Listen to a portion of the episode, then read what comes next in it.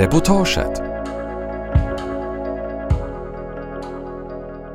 Här räddas barn med leukemi.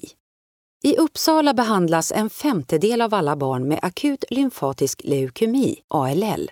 Sedan Sverige införde en ny behandling har vi blivit bäst i klassen internationellt sett. Vi har en överlevnad på 85 till 90 procent idag. Det är ingen överdrift att säga att behandlingen av ALL, akut lymfatisk leukemi, är en framgångssaga, säger Britt-Marie Frost, överläkare vid barnavdelningen för blod och tumörsjukdomar på Akademiska barnsjukhuset i Uppsala. Hon tar emot i sitt mottagningsrum högst upp i sjukhusbyggnaden. Vid väggen står en liten röd soffa där chockade föräldrar har suttit när de fått besked om att deras barn har cancer. Det är viktigt att inge hopp. När det gäller leukemi kan jag förmedla väldigt mycket hopp. Jag kan med säkerhet säga att det kanske inte blir så dåligt som föräldrarna tror. Det är en tacksam sjukdom att behandla, men behandlingen är långvarig och bitvis intensiv, säger hon. Efter 25 år i barncancervården, som forskare och läkare, har hon kunnat följa den positiva utvecklingen inom barnleukemi på nära håll. Hon har varit med och utvecklat det behandlingsprotokoll, No for All 2008, som det senaste decenniet gjort ALL till en sjukdom som barn allt mer sällan dör av och placerat Sverige i internationell framkant. Behandlingen bygger på forskningsresultat som gjort det möjligt att optimera effekten av de mediciner som används. Under två och ett halvt år kommer barnen till mottagningen för att ta prover och få mediciner. Biologiska markörer i kombination med det initiala behandlingsresultatet talar om vilken riskgrupp barnet tillhör. Totalt sett används ett femtontal läkemedel. Utanför mottagningsreceptionen sover en pojke i en barnvagn som han egentligen vuxit ur. Undersköterskan Maria Flink byter några vänliga ord med hans mamma. För någon timme sedan fick han en injektion i lårmuskeln som ska ta bort ett nödvändigt näringsämne för tumörcellerna. Sprutan gick fort att ge, men efteråt måste han stanna kvar på mottagningen i tre timmar eftersom medicinen kan ge en allergisk reaktion. Barnen är här allt ifrån en halvtimme till åtta timmar. Det är mycket förberedelser med provtagningar och ibland blir det väntan på svar från labbet, säger Maria Flink. Att följa hur barnet svarar på behandlingen, men också hur det mår i övrigt och parera biverkningar är viktigt. Behandlingen är aggressiv ett av de avgörande framstegen när behandlingen togs fram var att man började utnyttja nya tekniker för att hitta små mängder av kvarvarande leukemiceller samtidigt som man förstod vad dessa celler har för betydelse för behandlingen. Analysen av leukemicellernas ytmarkörer är en av egenskaperna som används för att besluta om behandlingsintensitet utifall cancern ska behandlas som högrisk, intermediär eller standardrisk, säger Britt-Marie Frost. Avgörandet fälls på behandlingsdag 29. Enligt protokollet är det då man mäter om det finns cancerceller kvar i benmärgen. Vid det första samtalet är jag tydlig med att vi inte vet vilken riskgrupp barnet är i. Det vet vi först efter att vi börjat behandla. Alla är livrädda för dag 29.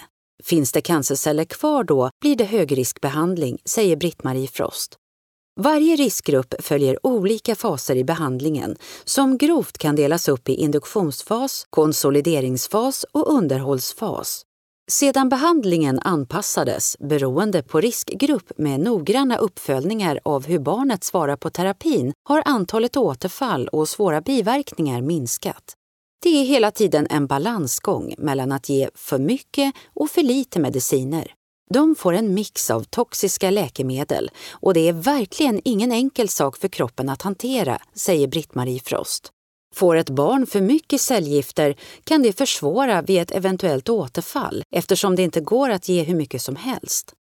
Det går att få stopp på all cancer, men då är det risk att patienten dör av biverkningarna, säger Britt-Marie Frost. En annan viktig förändring med protokollet är att barnen med ALL inte får strålbehandling mot centrala nervsystemet. Det blir aktuellt först om den sista utvägen är att göra en benmärgstransplantation. Undersköterskan Maria Flink berättar att barnen får en pärla att trä på ett supersnöre för betydelsefulla händelser. Efter att hela protokollet är avslutat har barnen långa färgglada halsband som berättar just deras historia. När håret föll av, dagarna de fick cytostatika och när de blev stuckna i ryggen på den avgörande 29 behandlingsdagen. Behandlingar innebär ibland även inläggningar på avdelning 95A, barnavdelningen för blod och tumörsjukdomar. Avdelningen skiljs från mottagningen med endast en glasdörr. När vi stänger mottagningen klockan fyra öppnar vi dörren så att de inneliggande barnen får mer utrymme, säger Maria Flink. Både mottagningen och avdelningen är trevligt inredda med hänsyn till att det måste kunna lekas. Ett tag hade avdelningen trehjulingar som användes flitigt i korridorerna.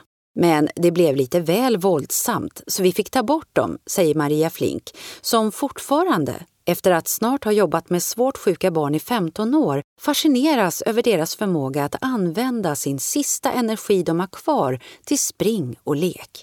En fascination som delas av överläkaren Britt-Marie Frost. Så fort de får en minsta lilla ork är de uppe och rör sig.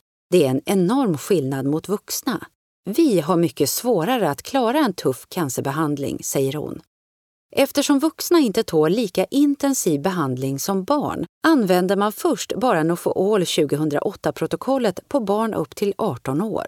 Men sedan ett par år får även vuxna upp till 45 år samma behandling som barn i Sverige. Det har varit väldigt framgångsrikt även för yngre vuxna och medelålders. I andra länder används fortfarande olika protokoll för barn och vuxna över 18 år, säger Britt-Marie Frost. Hon menar att Sveriges behandling håller världsklass, men att det finns länder som också har bra protokoll även om de skiljer sig från vårt, exempelvis England, USA, Tyskland och Australien. Där används samma mediciner och de gör liknande kontroller. Man kan beskriva det som att kryddningen skiljer sig från vår. Att vi inte gör likadant har en poäng. Vi vill ju alla bli bättre och träffas regelbundet på internationella möten för att utvärdera och utveckla behandlingen ytterligare, säger hon. I nästa version av protokollet, som enligt hennes gissning kommer runt 2019, blir det sannolikt en ännu tydligare uppdelning i riskgrupper.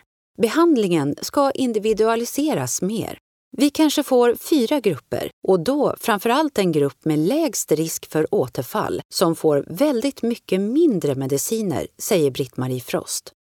Pojken i barnvagnen har vaknat och Maria Flink letar fram en låda med tydligt sorterade pärlor inne på mottagningsreceptionen. Det blir en röd för injektionen i lårmuskeln. Om en vecka kommer han tillbaka till mottagningen för nästa steg i behandlingen. Fram till dess väntar vardagen med kompisarna i förskolan. Det är också en skillnad mot förr då barn med ALL i stort sett bodde på sjukhuset eller stannade hemma. Vi uppmanar alla att leva ett så vanligt liv som möjligt. Föräldrarnas uppgift är att bejaka det friska, att fortsätta ställa krav och uppfostra barnet som vanligt, säger Britt-Marie Frost. Ett gott råd med tanke på att den absoluta majoriteten av barnen blir vuxna en dag.